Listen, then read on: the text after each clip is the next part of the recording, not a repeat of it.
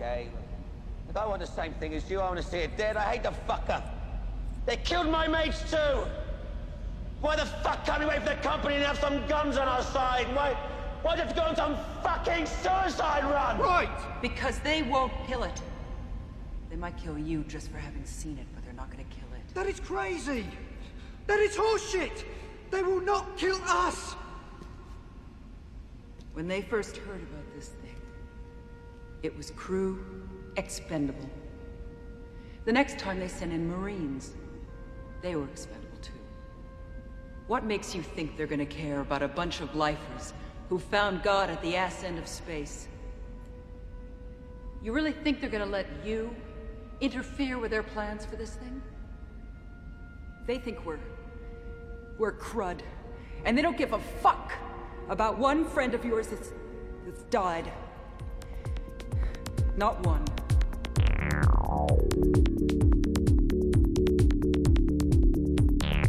Hey, everybody. Welcome back once again to Podcast Part 3, the Part 3 podcast. I am Sam. And I am Will. And uh, this week we uh, we are moving away from the uh, the Yautja, uh, which is how it's pronounced. I learned today, and uh, we are heading off to the Alien franchise to talk about 1992's Alien Three, the movie that answers the question: Is there a movie out there that is tonally and visually the exact opposite of Paddington Two? I, I mean, there are other uh, other options you could do. No, this is the. It, I, look, I'm going to say off the top, I like Alien 3. I will defend Alien 3. But if you watch Alien and Aliens and become invested in those characters and in this franchise, and then you watch Alien 3, it's like discovering that, like, the person in your life that you looked up to the most was secretly, like, deeply clinically depressed. Yeah. No, I mean it's uh it is a bleak bleak as hell movie. Um with uh I, I don't love it as much as you do, Sam, but Well, um, I, I should clarify. It's not that I I, appreciate think, it. I don't think it's a- yeah. I appreciate it. I think it's fascinating, and I think it is just like someone took a what if like comic of the Alien franchise and just made that the canon. You know, it's it's like it is a completely valid third entry in this franchise in terms of where you could go with the story and with the character of Ripley, but it's definitely not the one most fans want. And it's not one that's going to make you feel happy or like narratively you might find it satisfying. It has closure, but it's not going to make you feel good. So as we get into this, I will say that this is the movie, the one sequel in any franchise above all others where everything that has happened since in the franchise has been attempting to retcon this one movie. That's true. I mean, and and and the stuff that has gone into development since this movie too. Yeah, not a know, lot of it's been made, but almost all of it is the the first question they ask is is Alien 3 going to be canon anymore? Right, because I mean, there was Neil Blomkamp was famously about to make Alien Five or whatever it was called, and it was it was going to ignore Alien Three, wasn't it? It was going to bring back Hicks. And yeah, stuff. is the sheer Yeah. volume of fan art online of Hicks with like the burn scars on one side of his face is just it's incredible. Didn't his Kenner action figure have like a like a Robo face or I something like think that? it, or it was either face? him or the other guy, Drake. oh Drake, because Drake gets Drake acid gets on his face acid too. on his face too, and Mark Rolston from uh, Shawshank Redemption. Right. Uh, so yeah, well, before we get into Alien, Alien Cubed, put on your 3D glasses now because this is Alien Cubed. I I guess we'll just do a little a little backstory uh, for those of you that don't know. Alien, greatest sci-fi horror movie ever made. Aliens, maybe the greatest, Greatest sci-fi, sci-fi action, action movie? movie? ever made. One of the best sequels. Alien comes out 1979. It's really the first really big movie from Ridley Scott, and perhaps just as importantly, it's the script is by uh, celebrated crazy person Dan O'Bannon, uh, who also did uh, Re- Return of the Living Dead. He'd done Dark Star, which was like a, a student film caliber debut from John Carpenter. and and it, it's basically the comedic version of Alien. Yes, exactly. and uh, also, uh, and you know, star-making performance from Ridley, uh, from Sigourney Weaver. It's got an amazing cast of just like a bunch of great character actors: John Hurt, Tom Skerritt, Ian Holm, Yaphet Kotto. I could keep going. It's, or I would stop because there's only like seven people in the movie and a cat. but it also also it introduced the xenomorph, the alien. It's the most one of the scariest and craziest and weirdest alien designs and like sort of eh, like the concept of its biology uh, and that all comes from uh, H.R. Giger, also Another a celeb- s- another celebrated celebrated crazy crazy person. uh, and, It- but incredible design work. I mean that I mean that is one of those things where it is like instantly iconic. It it the moment you see that monster, it instantly em- embeds it embeds itself in your brain. It is No, uh, I- it's so weird and so alien and strange and sexual and just it, yeah and upsetting. It's like just- like like last week i remember i was talking about how the big predator in the predator i was like is this are they trying to make us think this is sexy? These movies they want you to think this alien is sexy. And uh alien 3 it it could have been a lot sexier as it turns out. But we'll get there. So um Alien, uh, you know, eleven million dollar budget, not a huge budget movie for Fox, but a big hit. And it takes a while to get a sequel going, but the sequel, Aliens, plural, comes out, it, which is such a great title for a sequel. like we, it's it like the joke now, and it's been done by other stuff like Predators, but it's Right. it's brilliant. It's just Well, absolutely brilliant. And I mean, I'm sure it's apocryphal, but have you heard James Cam- the way James Cameron pitched Aliens to No. the, to the to Fox executives? Is he went up to a, a, the whiteboard and wrote Alien, and then wrote a dollar sign as the S. Uh, J- Jimmy Cameron. Oh, you you you beautiful you beautiful snake oil salesman you.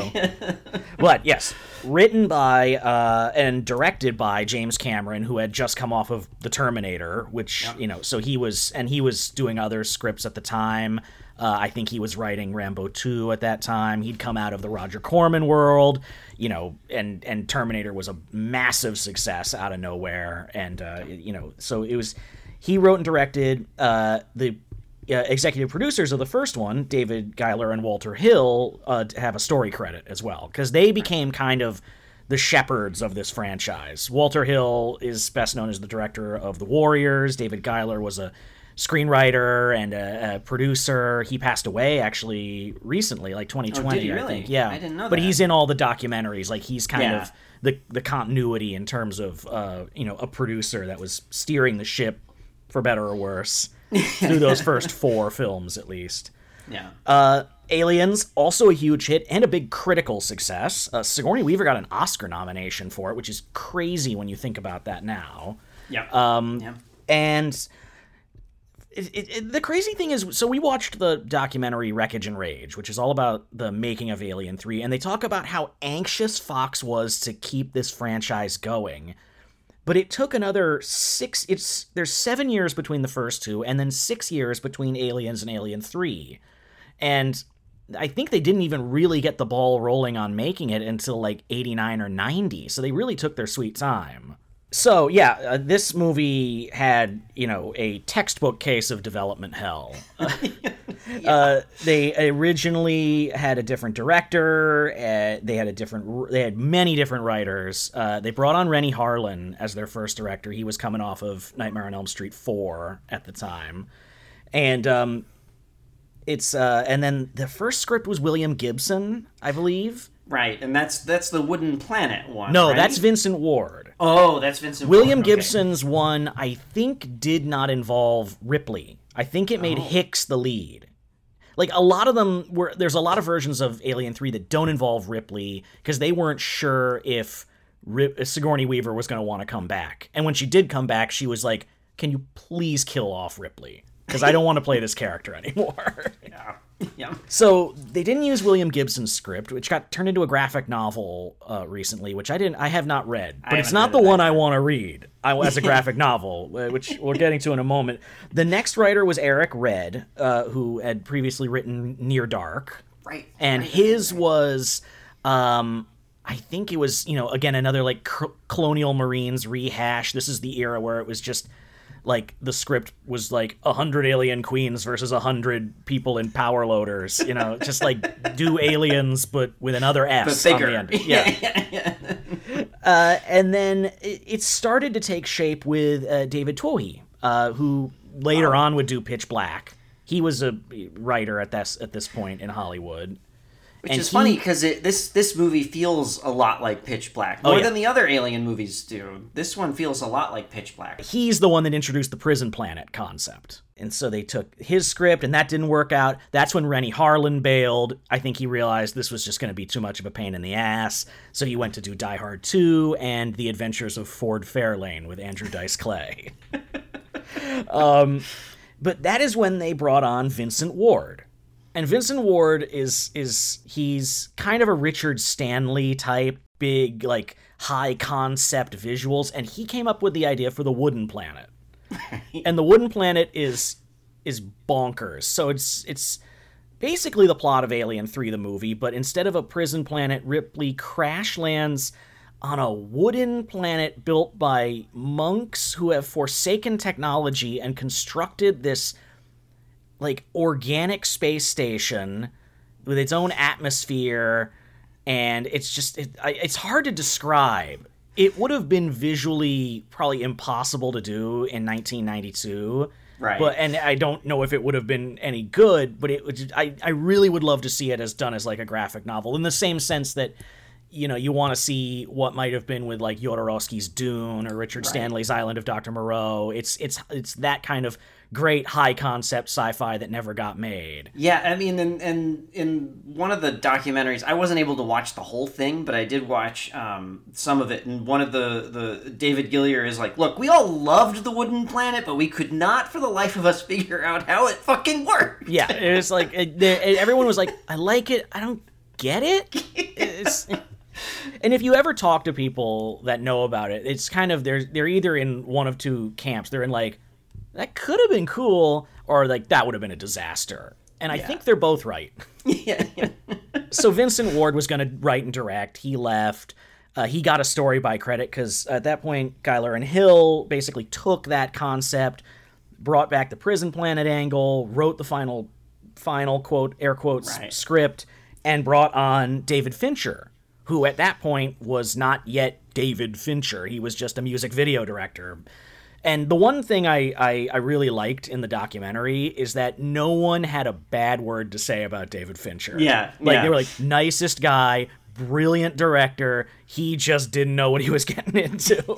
Well, and it also it, it also seemed like Fox was just penny pinching the hell out of this movie, and everything Fincher kind of asked for, they were like, "No, it's too expensive. Don't do that." yeah. and, and on one level, I kind of get it because when all is said and done, this had the biggest budget. Like this was more than this was fifty million dollars were spent on this movie. Yeah. Whereas it was like eleven million on the first one, 18 million on the second, and Yeah. you know it, James Cameron for you know has a reputation of being you know an extreme perfectionist and there's a lot of stories about him on the set of Aliens not getting along with a lot of people but James Cameron of the 1980s James Cameron knew how to like stretch a dollar out on screen Yeah. like like if you look at any of those alien costumes from Aliens like you know the people in costumes they look so janky but he knew how to shoot them and edit them and light them in a way that just made it seem so much more impressive than it probably was in real life Yeah, yeah. I mean, and, and Fincher also, even at this time, was like super meticulous too. I mean, they get Yeah. into that in the in the documentary, doing a lot of takes. I mean, which now he's sort of famous for doing like twenty takes. Yeah. But uh, I mean, he was doing it at the same time, and and it also sounded like the executives at Fox also didn't want to treat this movie seriously. Like they didn't want to treat it as sort of a high concept sci-fi. They were like, "This is the action movie. We would just just Yeah. make, it, make it an action movie."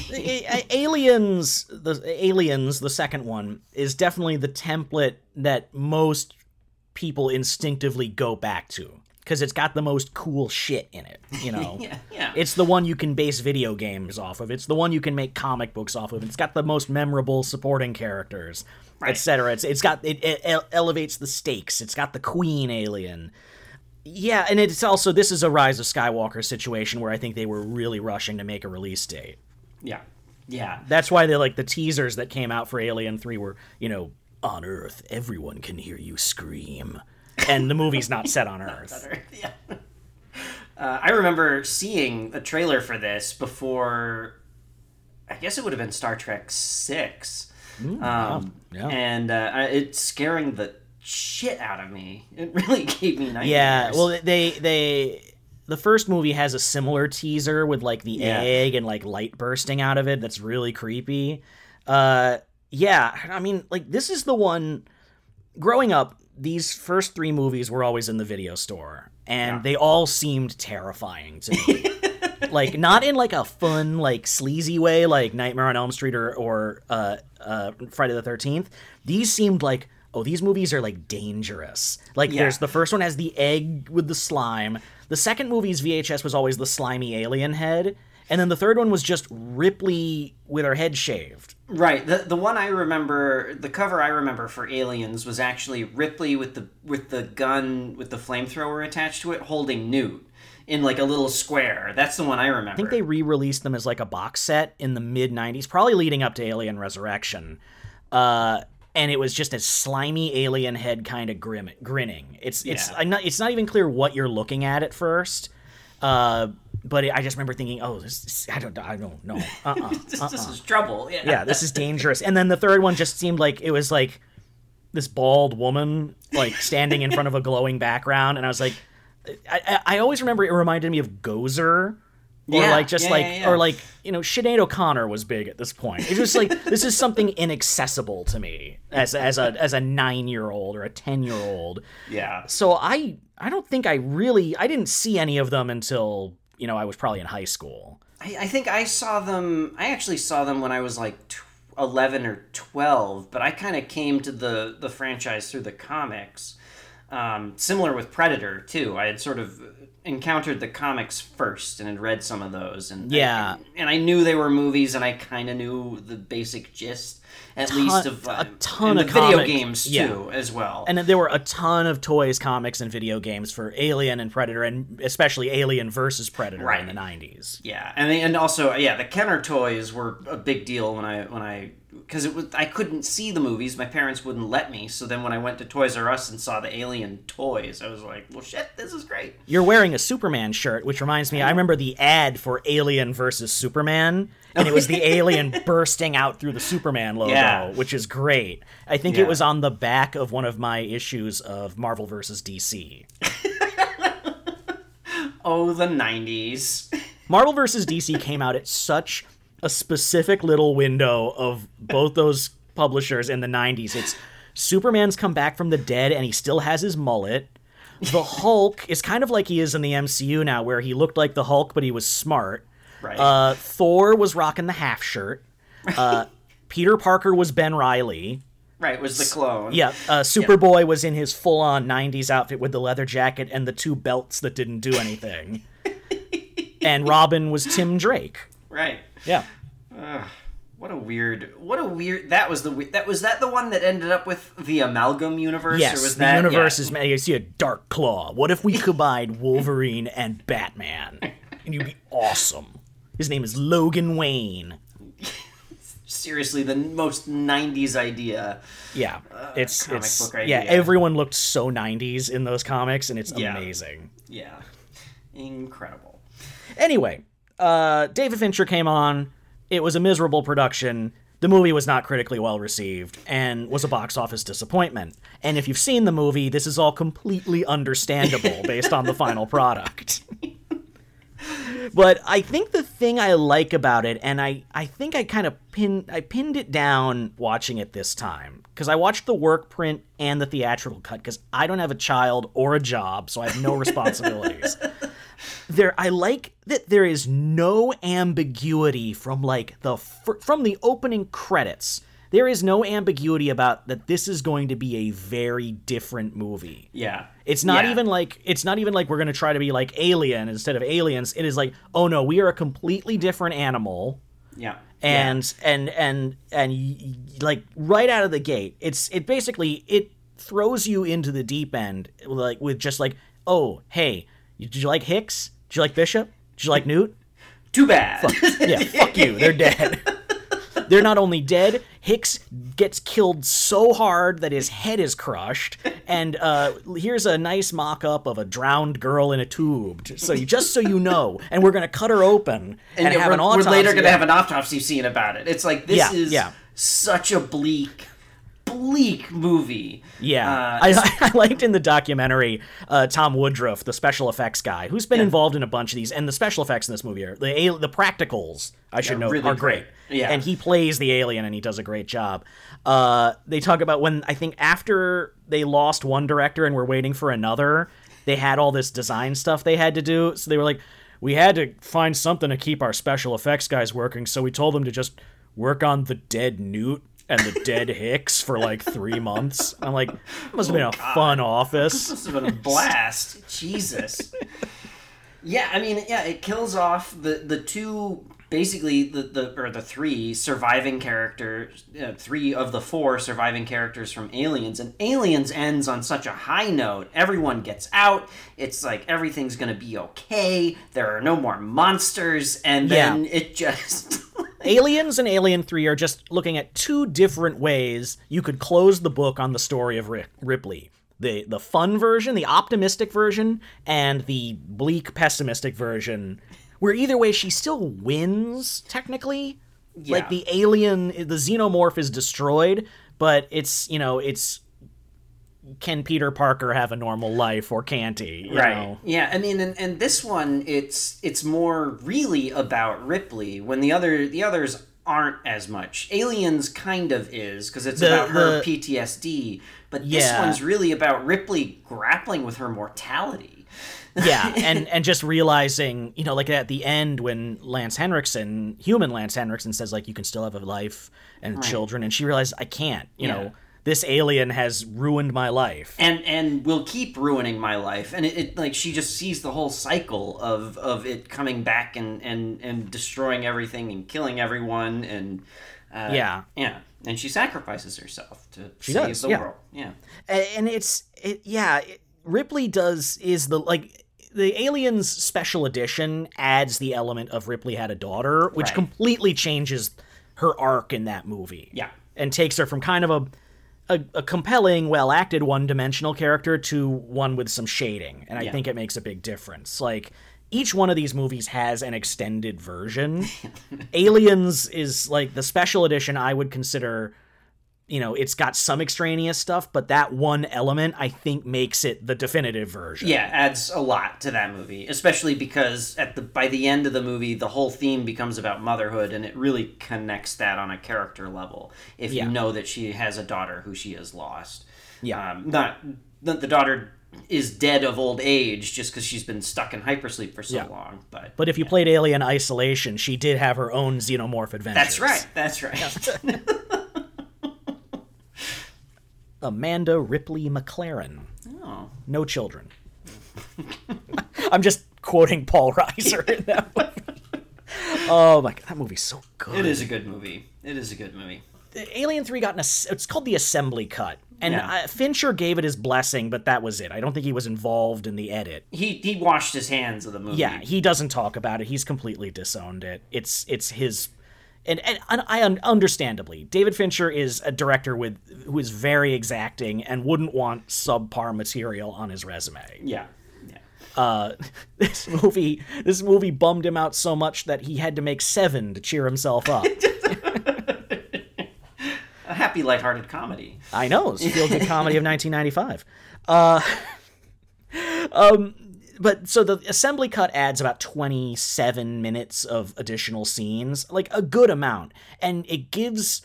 I think it makes the third act, like the the middle, the back half of the act two before the final sequence, really slow. Yeah. But you can see them trying to give the character all these supporting guys a little bit of nuance and give them a like one or two lines or a scene so you can at least tell them apart. Yeah. as opposed to in the theatrical cut where you can't the only one you can pick out from the crowd is pete postlethwaite because he's pete postlethwaite. Yeah, yeah. You know. And Charles Dance kind of, but he doesn't. Well, he doesn't get enough not- time to run around in the industrial uh, tunnels. So no yeah charles dance but he's like his own character like he actually gets scenes uh Yeah. it's all the guys towards the end uh yeah, and you know like um uh the the guy that survives morse he's kind of the only one that Yeah. you know makes it through because he's he's he's the funny one yeah. it's so weird that he is the one that survives It is. It's very strange, and like he has a weird thing with Ripley when they haven't like talked at all through the rest of the movie, and then they suddenly become kind of like pals. in the assembly cut you get more of their relationship because at first he fucking hates her Right. and he wants nothing to do with her and you know she's the one that brought the fucker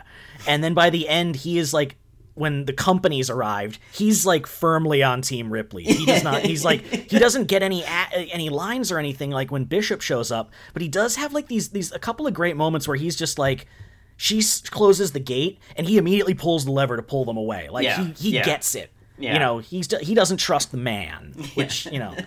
But yeah it's it's it is it is coming off of the first two movies which have really great supporting ensemble casts this one it's not like it's bad actors but it is everyone is lost in the sauce completely Yeah, there's just a lot going on, like thematically, that the movie just kind of doesn't try to sort out. You it's know? all holdovers from the wooden planet i Right, think right, where it's all this religious iconography these guys that have found like that, that found god at the ass end of space Right, there's like this apocalyptic cult thing, and you think that it's going to kind of lead to them worshiping the alien, and it doesn't. But it kind, but then one of them kind of does. it does for for Galek, in the, in the yeah, assembly work- cut in more the, so. uh, the assembly cut, it does Doc, Doctor Who. I think the ninth or tenth Doctor. something there. like that. Yeah. And he and. But but then by the time the alien starts killing people and it becomes sort of more a survival horror thing, any thematic concerns the movie has, aside from what's going on with Ripley, just falls just falls It, away. it comes back to it kind of refines itself a little bit Yeah. like it's like oh right we're an alien movie we have to have this thing about is the company what the company is coming what are are they gonna tr- can we trust them will they kill the alien do we have to kill it ourselves we don't have any technology to do so right. um, it, there's like a real turn. It's basically when uh, Charles Dance and um, the guy from American Werewolf in London get killed. Right. Yeah. Once they die, it's like, oh, okay, we're we're not forget all that other stuff, all the like all the weird sexual politics, all the stuff about how we're all you know we're on this prison planet, and like all that stuff just goes away. It's like, how do we survive? Yeah, And- it's because the alien like kills the superintendent uh, like in plain sight in front of Yeah. everyone, and it's kind of an amazing moment because the whole time he's like, "Stop this raving! Get her out of here!" And then he just grabs him and pulls him into the ceiling. And He just like All the- explodes in a shower of blood, and one guy just goes, "Fuck!" I love the shot after he gets killed, where then it's it cuts to the one guy mopping up the blood and looking up at the ceiling, terrified. It's uh, the design of uh, Fury One Six One is great. It's really though. cool. It's- And- and, you get it's even you get even more of it in the um In the uh, assembly in the cut. assembly cut, like especially in the opening. The opening is way different. Uh, Yeah. you get Yeah, it- spared seeing like uh poor dead Newt with like a scream face on, you know, in her tube. Yeah, it's uh, yeah, it it's just it's such a messy movie, um, but I, I I do respect it, and and when I was younger, when I first saw this movie, I didn't like it as much. I think probably mostly because of the same reasons that all the fans don't like it, because it you know it ditches Newt, it ditches Hicks, it ditches Bishop, all characters who I liked from Aliens. Yeah. Um, and and I, I don't. The alien in this isn't as interesting as the creature is in the other movies. No, he's more he's more a- animalistic, and I think they they that was the their intention. Right. It bursts out of a dog or a cow, depending on which, Which version, version. you're watching. Uh, so I like the assembly cut because a nice good boy doesn't get his guts ripped open. um, no, and, and you know the they went back to H.R. Giger for a design because they wanted it to be more like a panther, Right. Like more like cat-like, and he designed this one that had like it was like had a like a panther body and it was going to move more centrally, and instead of the the the to- the tooth tongue it had like lady like big lips like big luscious lips. And it's just like and it would like come up and kiss you and snake this like monster tongue down your throat. And hr giger in all the interviews talks it would give the kiss. Eh, the- and it- this this this drawing he's avoiding the lips but it kisses him in the eye and it comes out the back of his head It's the- I wanted to have a more sensual, feminine, sexual quality to the lips, so it would give them the kiss, and then it would, the, the, the tongue would kiss them.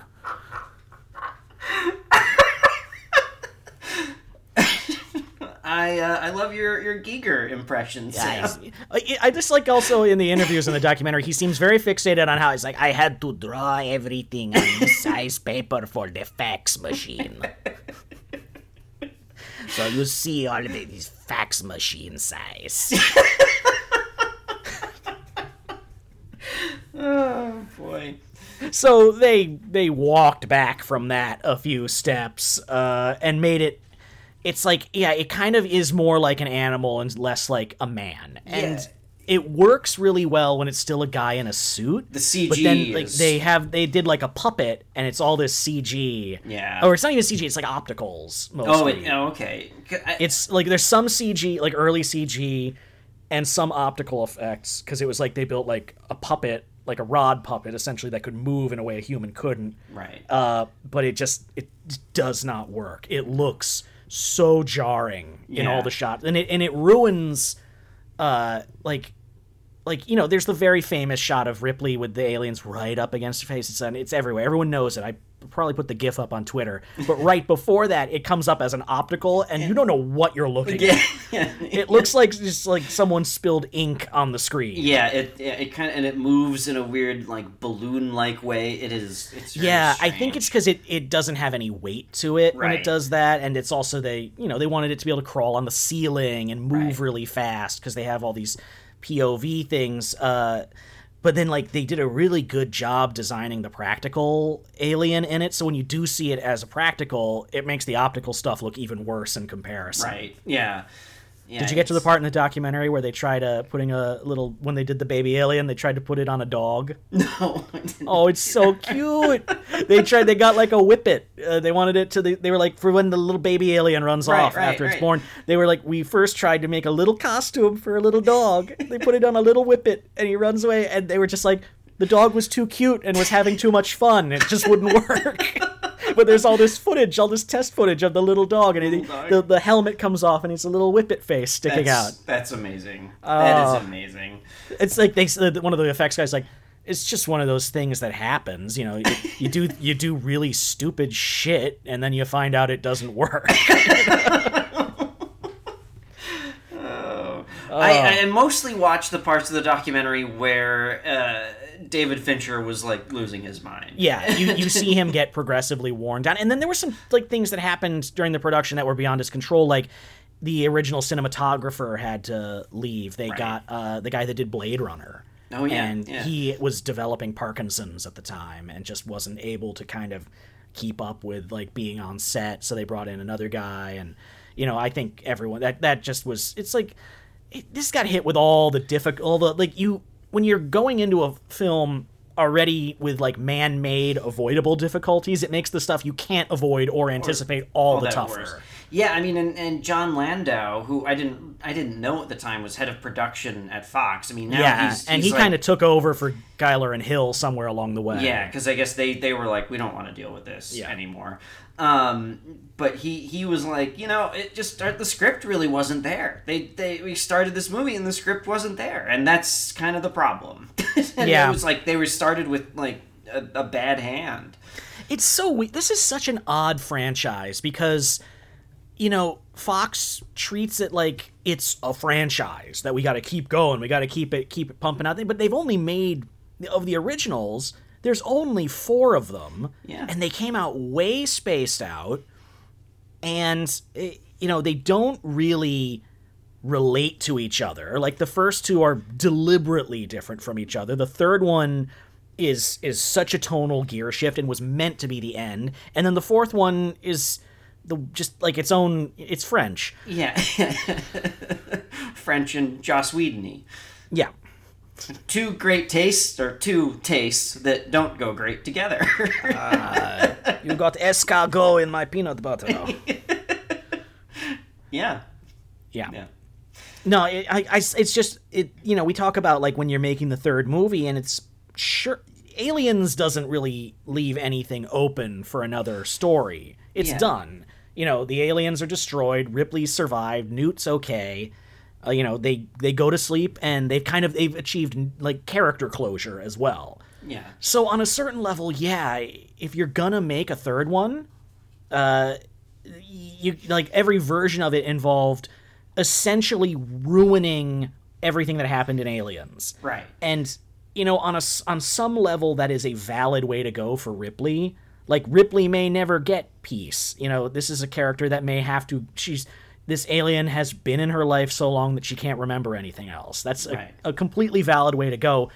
But I truly think that even if the and one of the reasons I like this movie is that and this is coming from the guy that doesn't like the last jedi so i'm a complete hypocrite but i truly think that even if this movie had been completely successful on a production level and hadn't had all these issues and had been really well done and easy and like all the script issues were resolved i still think it would have been an incredibly divisive movie Yeah. and i think i kind of I think I kind of like it because of that. I think I kind of appreciate that a movie like that got made.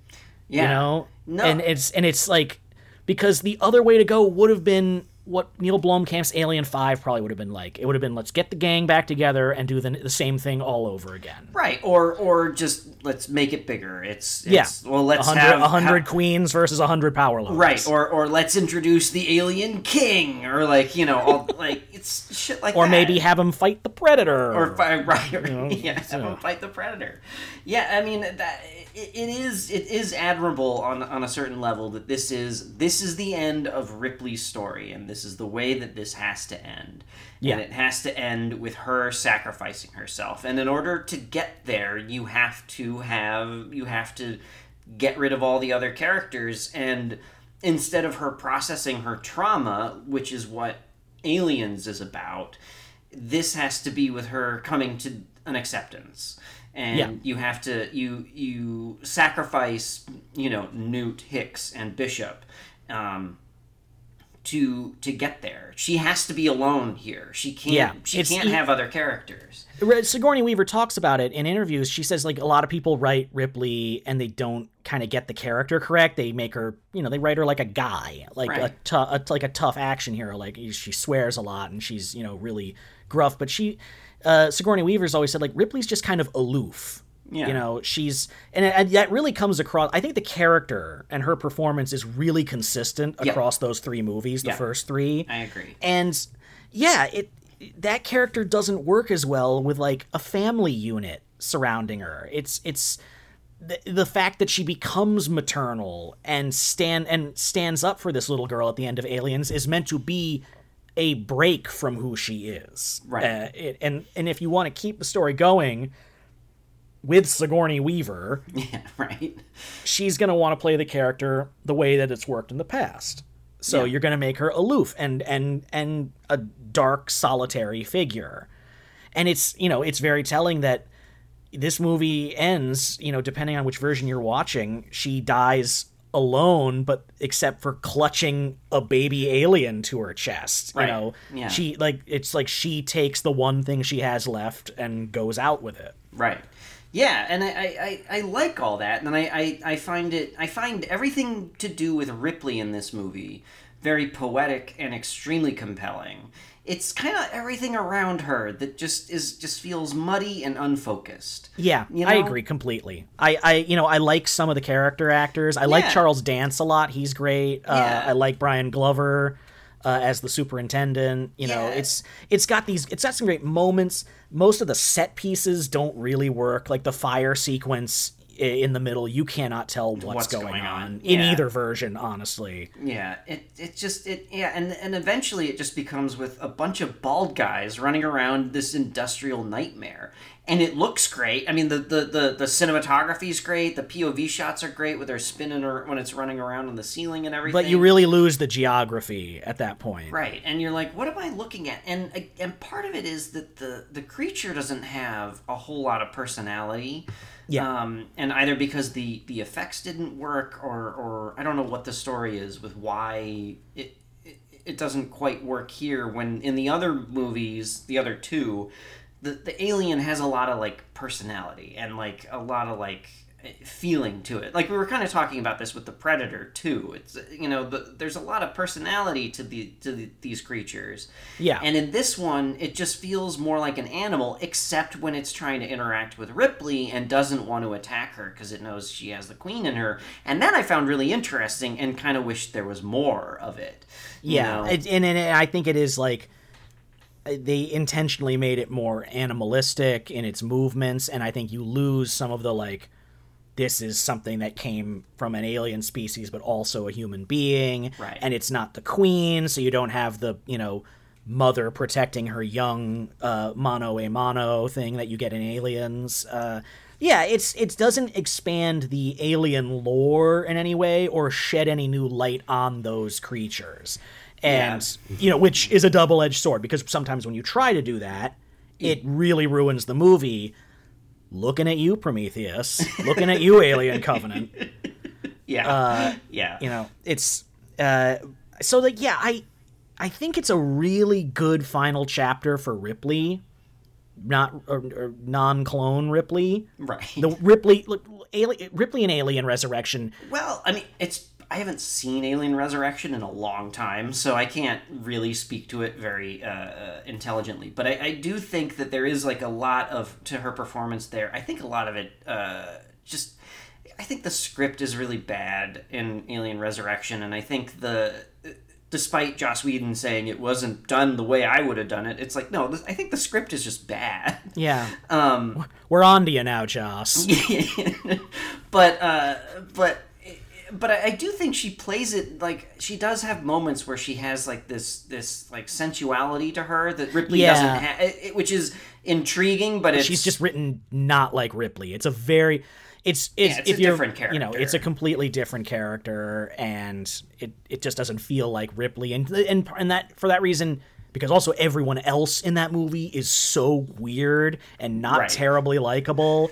Uh it's really hard to latch on to anything in alien resurrection. It feels the most like unfriendly and weird and uncomfortable of the movies but not in a fun compelling way in just kind of an icky gross way yeah, and it but it and it, it has like two competing things too going on because it's trying to also be like a '90s sci-fi action, like a mid '90s sci-fi action movie, and it, it doesn't work as that either. Yeah, so it doesn't work as like erotic, like body horror, and it doesn't work as a bunch of roughnecks in space. Yeah. Like we love Ron Perlman and we love Michael Wincott, and and you don't get nearly enough of either of them in this movie.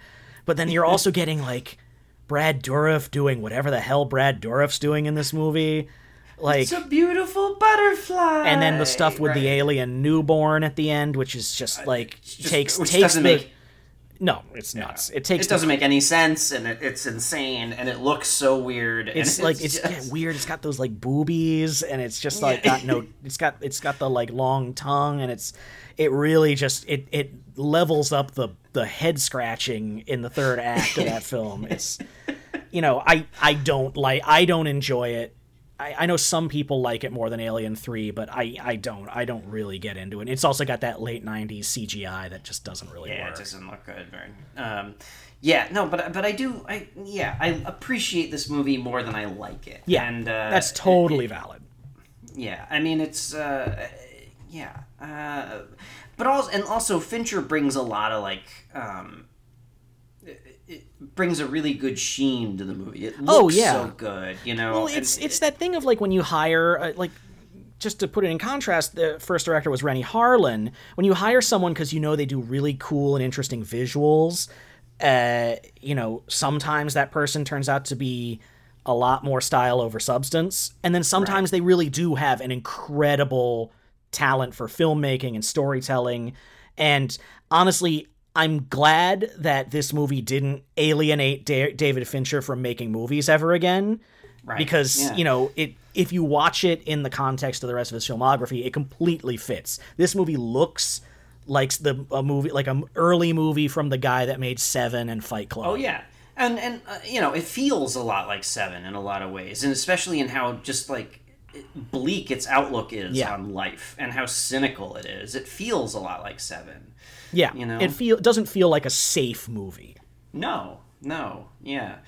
It, it, it- despite some of its touches that feel very mid '90s in a lot of ways, but Yeah, it's oh, it's right on the cusp. Like it's I guess early '90s. early, well, it's it's like it's got the vestiges of '80s stuff, but it's entering that early '90s super stylized, you know, gross cityscape look, like the Right. post Blade Runner, post like it's like neo noir. Like this is right before The Crow and Dark City and.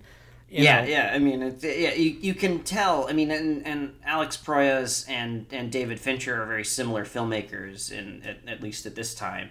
Um, so you can see a lot of sort of like the DNA of Cr- the Crow in this movie Yeah. too. That industrial butthole and and Dark City for that matter. I mean, Dark City too. So, yeah. which is a movie about a bunch of uh, indistinguishable bald guys running around. You know, indistinguishable bald British dudes. Yes, Yeah. yes. or Australian anyway. Yeah. um, yeah, like I, I think I'm with you. I, I have a great affection for this movie, and I really appreciate what you were, what they were going for. But it, it doesn't really work as a film. I just think that like the character through line for Ripley, going from the first movie to the second movie to this one, is a completely valid arc for her. It's not the fun arc. It's not a satisfying arc, but it works for the character. yeah. I I yeah. I 100% agree. And to me, And- it's it's more interesting than if they just tried to rehash all the stuff they've done before, which is what it like what Alien Five, what Neil Blomkamp's Alien Five seemed like it was going to yeah. do. And I'm kind of Yeah, glad it's- it didn't get made, honestly. Yeah, no, I, I I agree. It's like I don't I don't you know, there's there's a part of me that wants to see the power the hundred power loaders versus a hundred queens, just because I think that would like that sounds kind of awesome. But like when you think about it on a practical level, it's like, well, th- it, it would it would be just action movie nonsense. you, they Like, they did just- they did that. It's called Matrix Revolutions. You- a enough, bunch of fair enough. squid monsters versus people in power loaders. You got it. yeah. Did, did it, make you happy? right. Were you satisfied? No, not really. No, you can listen to that episode. Yeah. where we And if anyone's going to defend that Matrix Revolutions, it's, gonna be me. Yeah. yeah. Uh, yeah, and then I guess that's the thing. And now they just make. Well, I don't know what's happening with the Alien franchise now. I know Noah Hawley's going to make a making series, a series. but I. well, It's it's probably going to be like Prometheus and Alien Covenant and just be set at a different point. Like th- there is no reason to go back to Ripley, short of nostalgia. no, I mean, in, in yeah, unless you can find a really compelling reason to bring her back, but the only reason, uh, the only reason to bring her back is for nostalgia. And to retcon Alien Three, like that's it. That's the only reason to do it. because no one likes Alien Resurrection enough to continue that storyline. No, so God, no. so no one's going to continue the, the the saga of Alien of Ripley the clone. I think that's why I like this movie more than Alien Resurrection. I think for because for whatever reason, love it or hate it, people still talk about Alien 3. No one talks about Alien Resurrection. it is a complete outlier. It came and it went and and nothing ever happened with it. Even Yeah, I Jason mean- X had novel sequels, and Alien Resurrection can't make that claim. My, I, I, I looked this up at one point, uh, like a couple years ago. Uh, I think Alien Resurrection's only like uh, extended universe sequel is the Aliens versus Terminator versus Predator Dark Horse comic. Was that set in the Resurrection timeline? Yeah, yeah. The Ripley in that in that comic, I've never read it, but the Ripley in that comic is apparently the clone Ripley from Alien Resurrection. All right.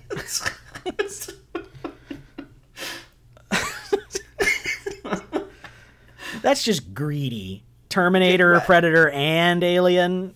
Yeah. It's just it's like a hat on a hat on a hat. Well, I, just I don't think anyone knows what to do with this franchise at this point. Like, it, Yeah, especially on film. I just I I did not like Alien Covenant at all. No, I wish I I, wish that franchise had just stayed being its own thing. yeah. And, and and it's and I also don't really like how Ridley Scott's kind of swooped in and acted like he's like the father of this franchise because he's not. He directed the first one and then he left. Geeler and Hill or Guy Geeler or Giler, I don't know, or, or like Dan O'Bannon. He didn't create it, and I don't think he has exclusive claim to it. No, and and because ev- each movie in this franchise is so different from the others, it's weird for one person to come and be like, "Well, this is mine now. I own this. This is my my thing, Yeah. my baby." You know, And uh, yeah, and make it all about you know weird religious stuff, which just doesn't. I don't know. didn't work in Alien Three. It's not going to work now. you know. yeah, and and but it's also it like it's one of those things where it, you know as we were you, were you were talking about where you expand the lore too much like these creatures just they, they can't support it they're more interesting when the more mysterious they are you know and and Yeah, it's it, it, you don't. You can expand it a little to learn like about their biology and their life cycle and how Right. they reproduce, how they work. But I, you know, I didn't need to know who the space jockey was.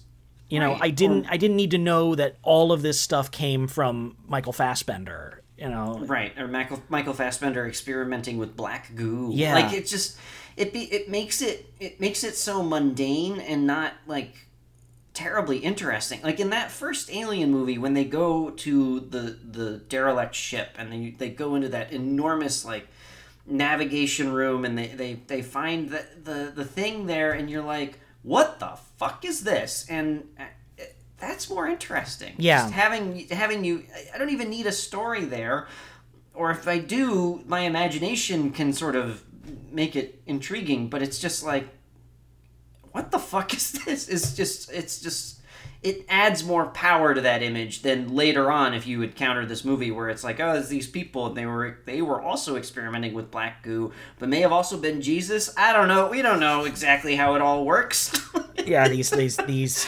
Uh, speaking of alien species, they want you to think are sexy. The, the, the engineers in Prometheus Engineers just, just just- hunky cut bald dudes. Ah, prometheus a movie that kept asking questions and never bothered to answer a single goddamn one of them And it's also a movie where the characters act like fucking morons. right well Both of them do. Alien Covenant as Yeah. well. Like just Yeah. you, you just want to wave them off. Like stop, stop taking your helmet off.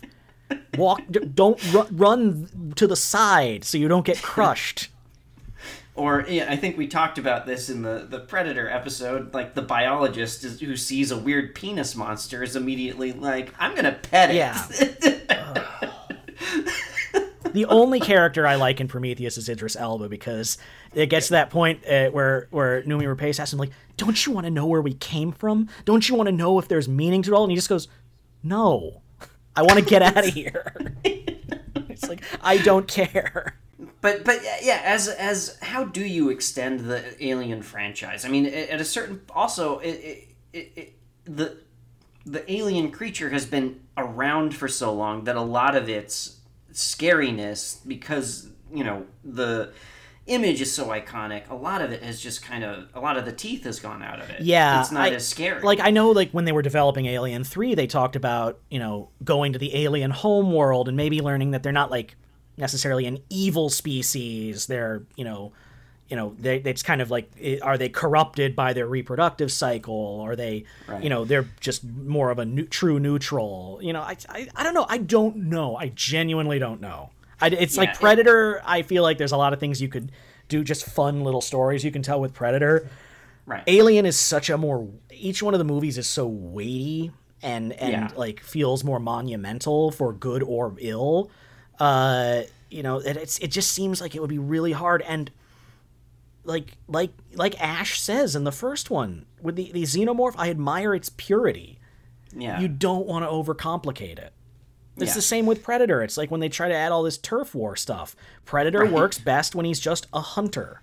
And if you Right. if you have and if you expand on it, you have to do it in a way that doesn't seem like you're just muddying the waters and overcomplicating the plot. Right. Well, and and you know, Predator is is works best when it's sort of earnest pulp. Yeah. You know, it's just straightforward, very simple survival pulp. And I think Alien ha- can have a lot more on its mind with more sort of gothic themes and things.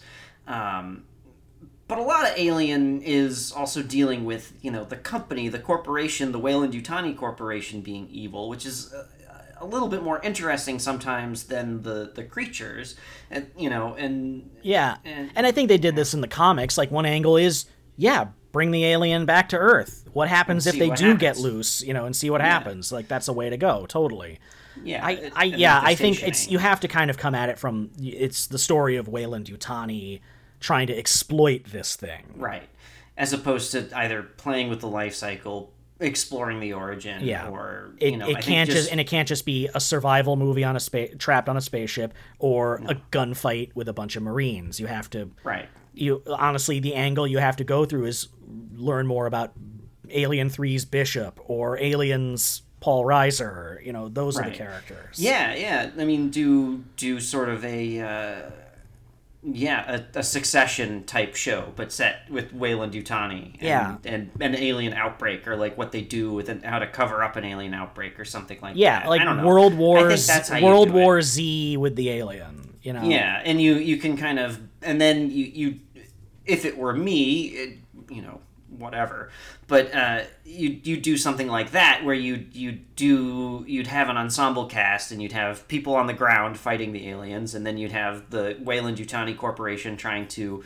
Uh, cover it up, or, or you know, send Yeah. messages through the media, trying to do stuff Which like that. honestly just sounds like, you know, the expanse. But Right. with the I mean, it would- xenomorph it- instead of the proto molecule. yeah, exactly, exactly. It's the expanse, but Yeah. with with the which, xenomorph. which would be cool. That's a cool Which way to go. I like that. don't I, loved the expanse. I did too. Yeah. I did too. I think it would be make it less about specifically the xenomorph and make it No. more about this world that they're in. This Yeah, world of I mean, these I like think- super powerful corporations and the colonial marines and like what is Earth like? You never go back to Earth in any of these movies. No, you see it. You see it in Aliens, and you see it in Alien Resurrection. Yeah. They, uh, you never. They never actually go there. No, it's you know it's the one angle they never and I think Ripley never getting to go home works for Ripley, but I think the franchise could go back to Earth and and Yeah. have because you got to bring new people in because Ripley's story is done. Yeah. Yeah. I agree. Yeah, there you go. Yeah. All right. Well, Alien Three. It's- It's uh, it's it is. I I don't hate it. It but I don't know if it's good. But I find it fascinating. yeah, and all the the behind the scenes stuff is, is like all the development stuff that went it went through, and all the the you know the the stuff that Fincher went through to, to make it. It's uh it's an intriguing story on the back uh, behind the scenes. Yeah. Too. Oh, and and if you're a David Fincher fan and you've never watched it, check it out because it's Yeah. it's a it is a fascinating little prototype David Fincher movie. Yeah, absolutely. I mean, you can totally see jumping from that to seven. It has a lot of similar themes, and you know, yeah, Yeah. yeah, set design and stuff like that. Totally. yeah, It, it's it's interesting and what might have been if it had if, if everything had clicked and they had a script that really worked. yeah, yeah. All right, Will, what do you got for me? What are you gonna do to me now? All right. Well, I've, I've been I've been wrestling with this actually. I've been trying to figure out what to what to do next. And we're watching I- WrestleMania three. so I uh, we're gonna stick in the genre world, but something short and something strange. Uh, I was thinking we could do Underworld: Rise of the Lycans. Ah, so you saw the boring part of the Alien 3 assembly cut and thought you wanted a whole movie of that. Yeah, yeah, yeah, yeah. Or just Michael Sheen overacting. That's Well, I mean, that's, you know. I guess you could have subjected me to Twilight uh, 3, so I, I, I guess well. I should thank you on a certain level. Which werewolves versus vampire franchise should we tackle next? Neither! I don't know how people keep screwing this concept up. it seems straightforward to me. It seems pretty simple, but anyway, That was the best get into it. vampire versus werewolf movie. Still, Abbott and Costello meet Frankenstein. I don't know. It is very strange. I guess a, we, as we know, a little Bela Lugosi goes a long way. It goes a long way. Yeah. yeah, Yeah, it's Bela Lugosi. It's really that's why. It's it's just Bela Lugosi. Yeah, totally. No, eh, all right. Underworld, yes, uh, a, a- a a- franchise that you'd be shocked to learn made it to like five movies. yeah. And this one's the prequel. This is the prequel. Yeah, this is the uh, the only one without Kate Beckinsale. Yep. So uh, interesting little outlier. Did thi- is this a Len, did Len Wiseman do this one? Who did this? No, this is actually directed by uh, Patrick Tatopoulos, the um, creature designer for um, well a lot of stuff, but notably he designed the uh, remake of Godzilla and the Aliens in Independence Day. Oh, right, right. And he that's they named Broderick's character in Godzilla after, after, him. him. Yeah. So he did all the creature creature designs for um, for the Underworld movies, and uh, this is his only directorial credit, I believe. All right. All right. Underworld Rise of the Lycans. it's a movie. Yeah. Sort of an asshole, but I mean, if you wanted me to pause, you could have picked another movie. I could have picked another one. No, but I, I you know, This I, just uh, means, I- Will, that next week, the week after, I'm not doing Blade Trinity. yeah. Uh, yeah, well, until next time, uh, you can find us on Twitter and Instagram at Podcast Part 3. Check out Alien 3. It's it's so worth watching. It's definitely Absolutely worth worth watching. watching. Like as if you're it's I'm not recommending it as an Alien sequel or as a movie, but as just sort of like a fascinating thing to look at. It's like Yeah. such a if you to go from Aliens to this is really such a ballsy move on a lot of levels. I don't think it works, but I really admire that they swung for it. Yeah. This would absolutely. I mean, never this would never happen now. No, I mean it, it definitely feels like something that kind of escaped uh, from a lot of quality control, even though uh, Fox was trying to wrangle it uh, out of something that it wasn't. And it didn't come out like irreparably broken like Island of Dr. Right. Moreau did. It it still Right. feels like a real movie and it feels like an a, like a type of alien movie, but Yeah. it, it's it's still a mess. Uh, yeah, yeah, yeah.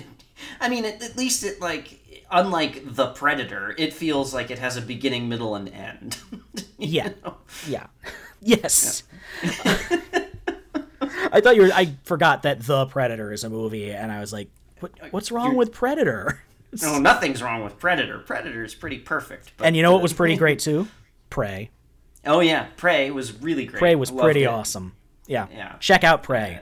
If you only have time for one movie, do Prey. It's it's it's great. Amber Midthunder's great. Yeah. It's got a real good boy in it. Uh, Yep, it's got a great, great dog, and the, the predator in it is pretty cool. It it, it rocks. I loved it. Yeah. I loved it. So it's a great It watch. It's a fun watch. It's it's Yeah. really uh beautifully shot too. Yeah, Trachtenberg did a yeah. great job. Uh yeah.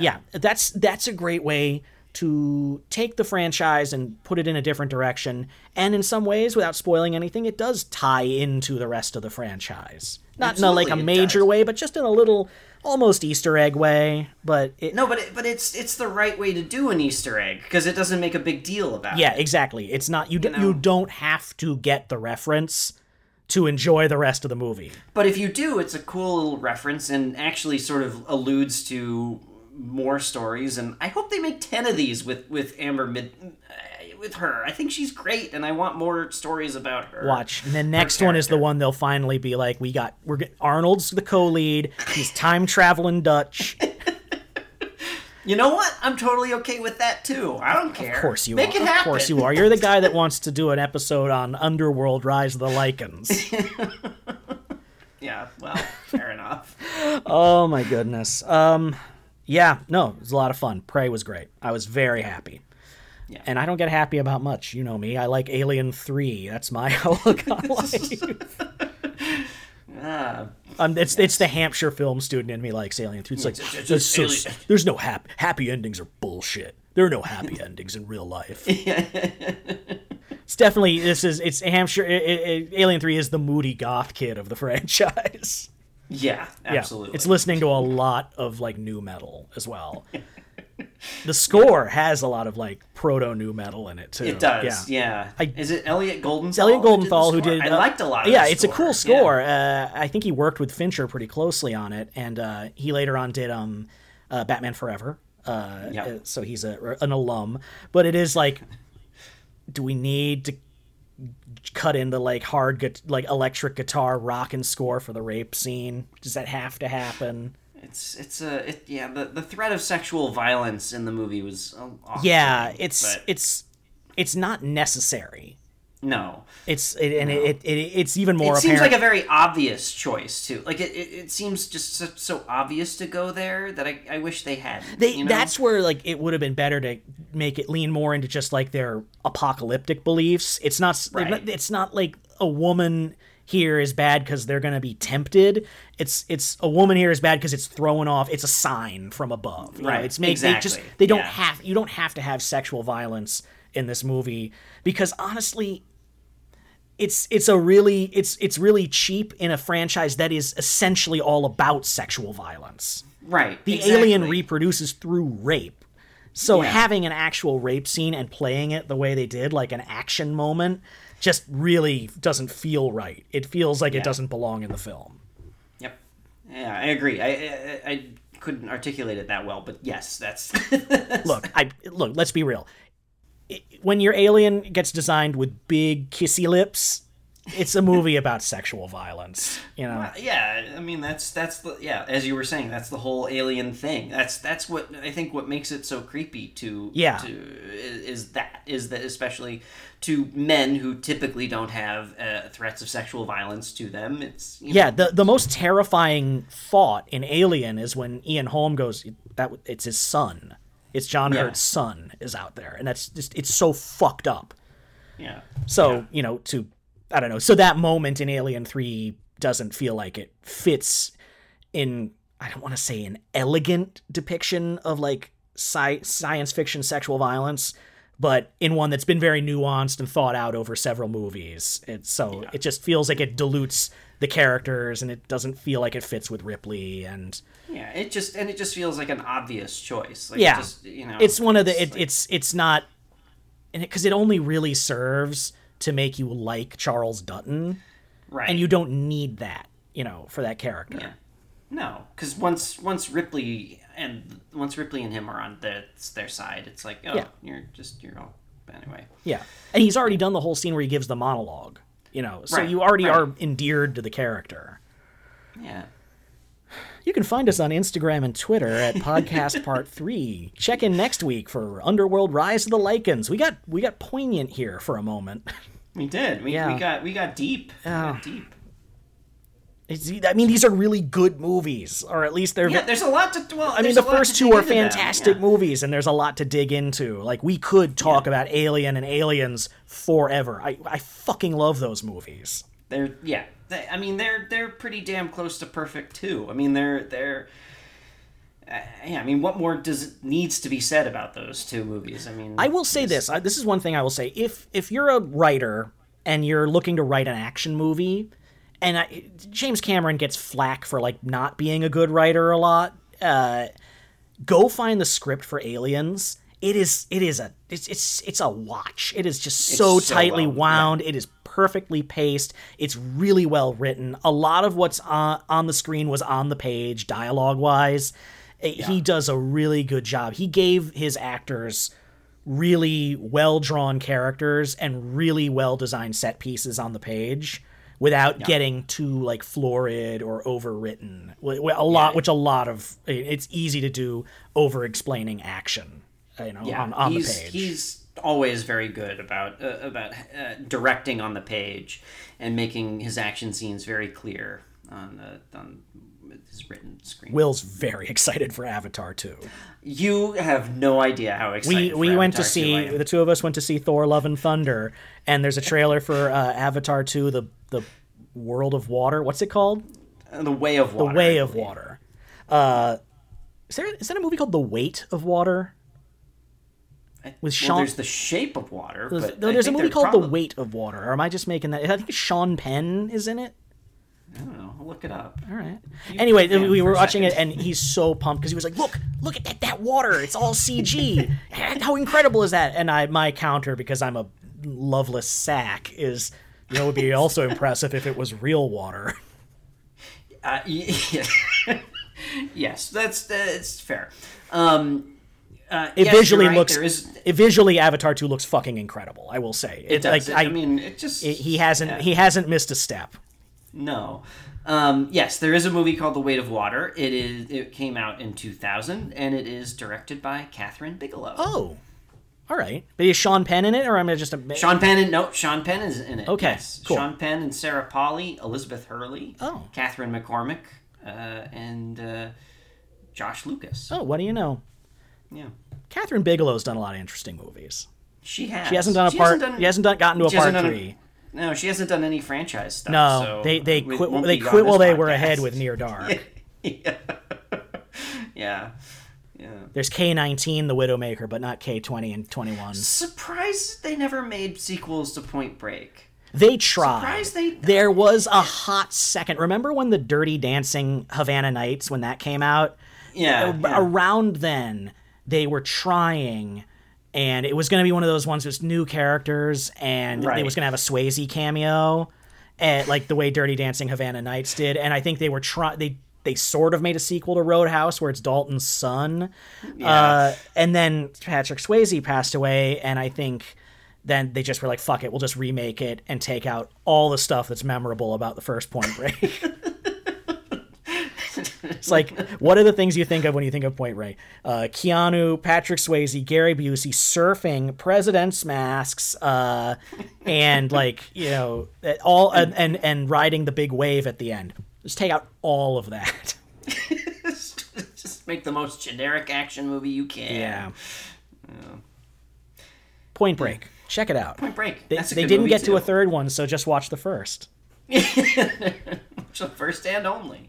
yeah, yeah you know that's gonna have to be an episode where we talk about movies that made it to two but we wish had But- gotten a third Oh yeah. which will just be Oh, you and me talking about how much that we wish they'd made king conan Yeah, King Conan and the uh, third Guillermo del Toro Hellboy. oh like yeah that. yeah because yeah. they uh the the new hellboy did not quite live up to the old hellboy I didn't. I haven't seen it. it's I haven't seen that's it. a weird movie because they made it rated r and they mm-hmm. were acting like finally Hellboy is going to be rated R, but it's like if you read the comics, Hellboy's not rated R. Hellboy's a totally chill guy. He's not like he's not Deadpool, you know. He's Right. he's just a paranormal investigator who happens to be the son of the devil or whatever.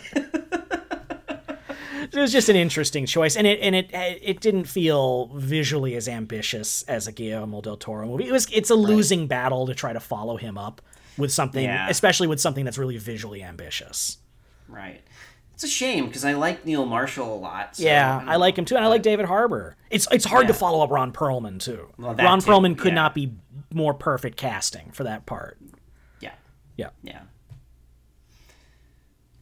What, what do you got to say, Ron Perlman? I don't know. He's in Blade Two and Alien Four, so we won't be uh, seeing him. We won't be soon. covering him, Yeah, will we? no, he's not in the Underworld movies.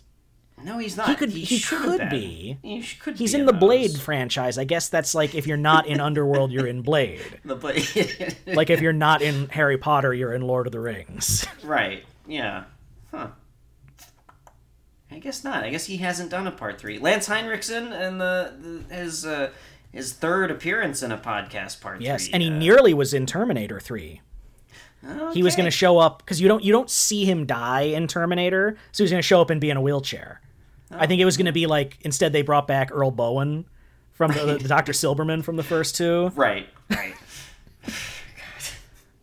That's gonna be a fun episode when we cover them. You're you're I can tell just by your body language you are anxious to kick the Terminator can as far down the road as humanly possible. Well, no, it, it- you know, honestly, Sam, I was thinking about doing it as the next one, but I know it'd be a massive episode. We have to watch like three movies. Yeah, we and do. So, uh, it, so that's part of it. But also, like, I mean, geeking out about the Terminator is also one of the things that solidified our friendship too. It's true. So, uh, we we would know, have to tell the story of showing Mike Doyle Terminator 2 and him basically having like a religious experience. Right. Like he, Yeah. he like he he went through like the agony and the ecstasy. Like he looked he, he took like his posture watching it was like a renaissance painting.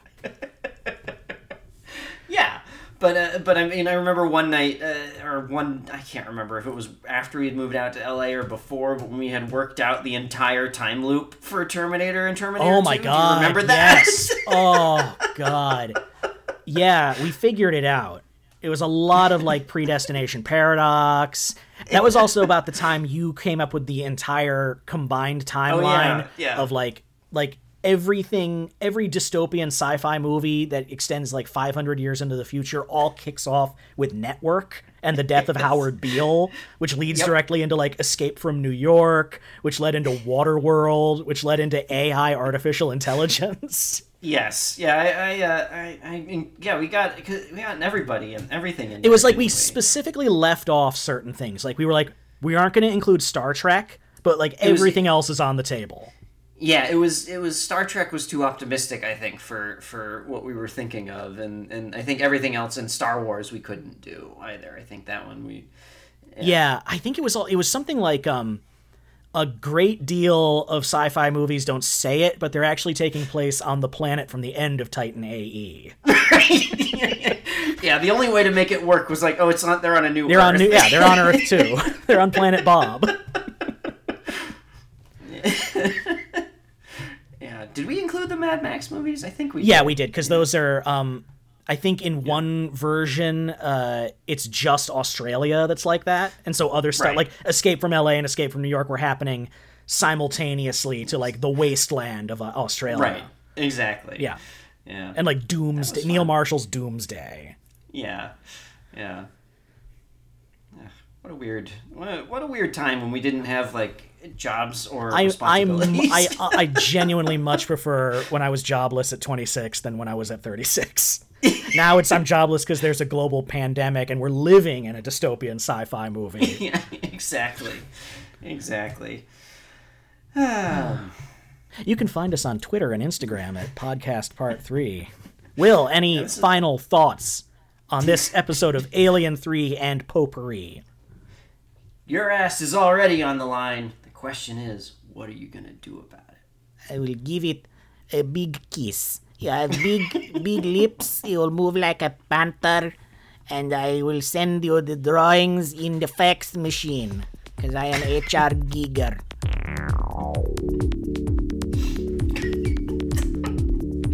All right, there you are. All right. Before Will has a heart attack. Good night, folks. Good night.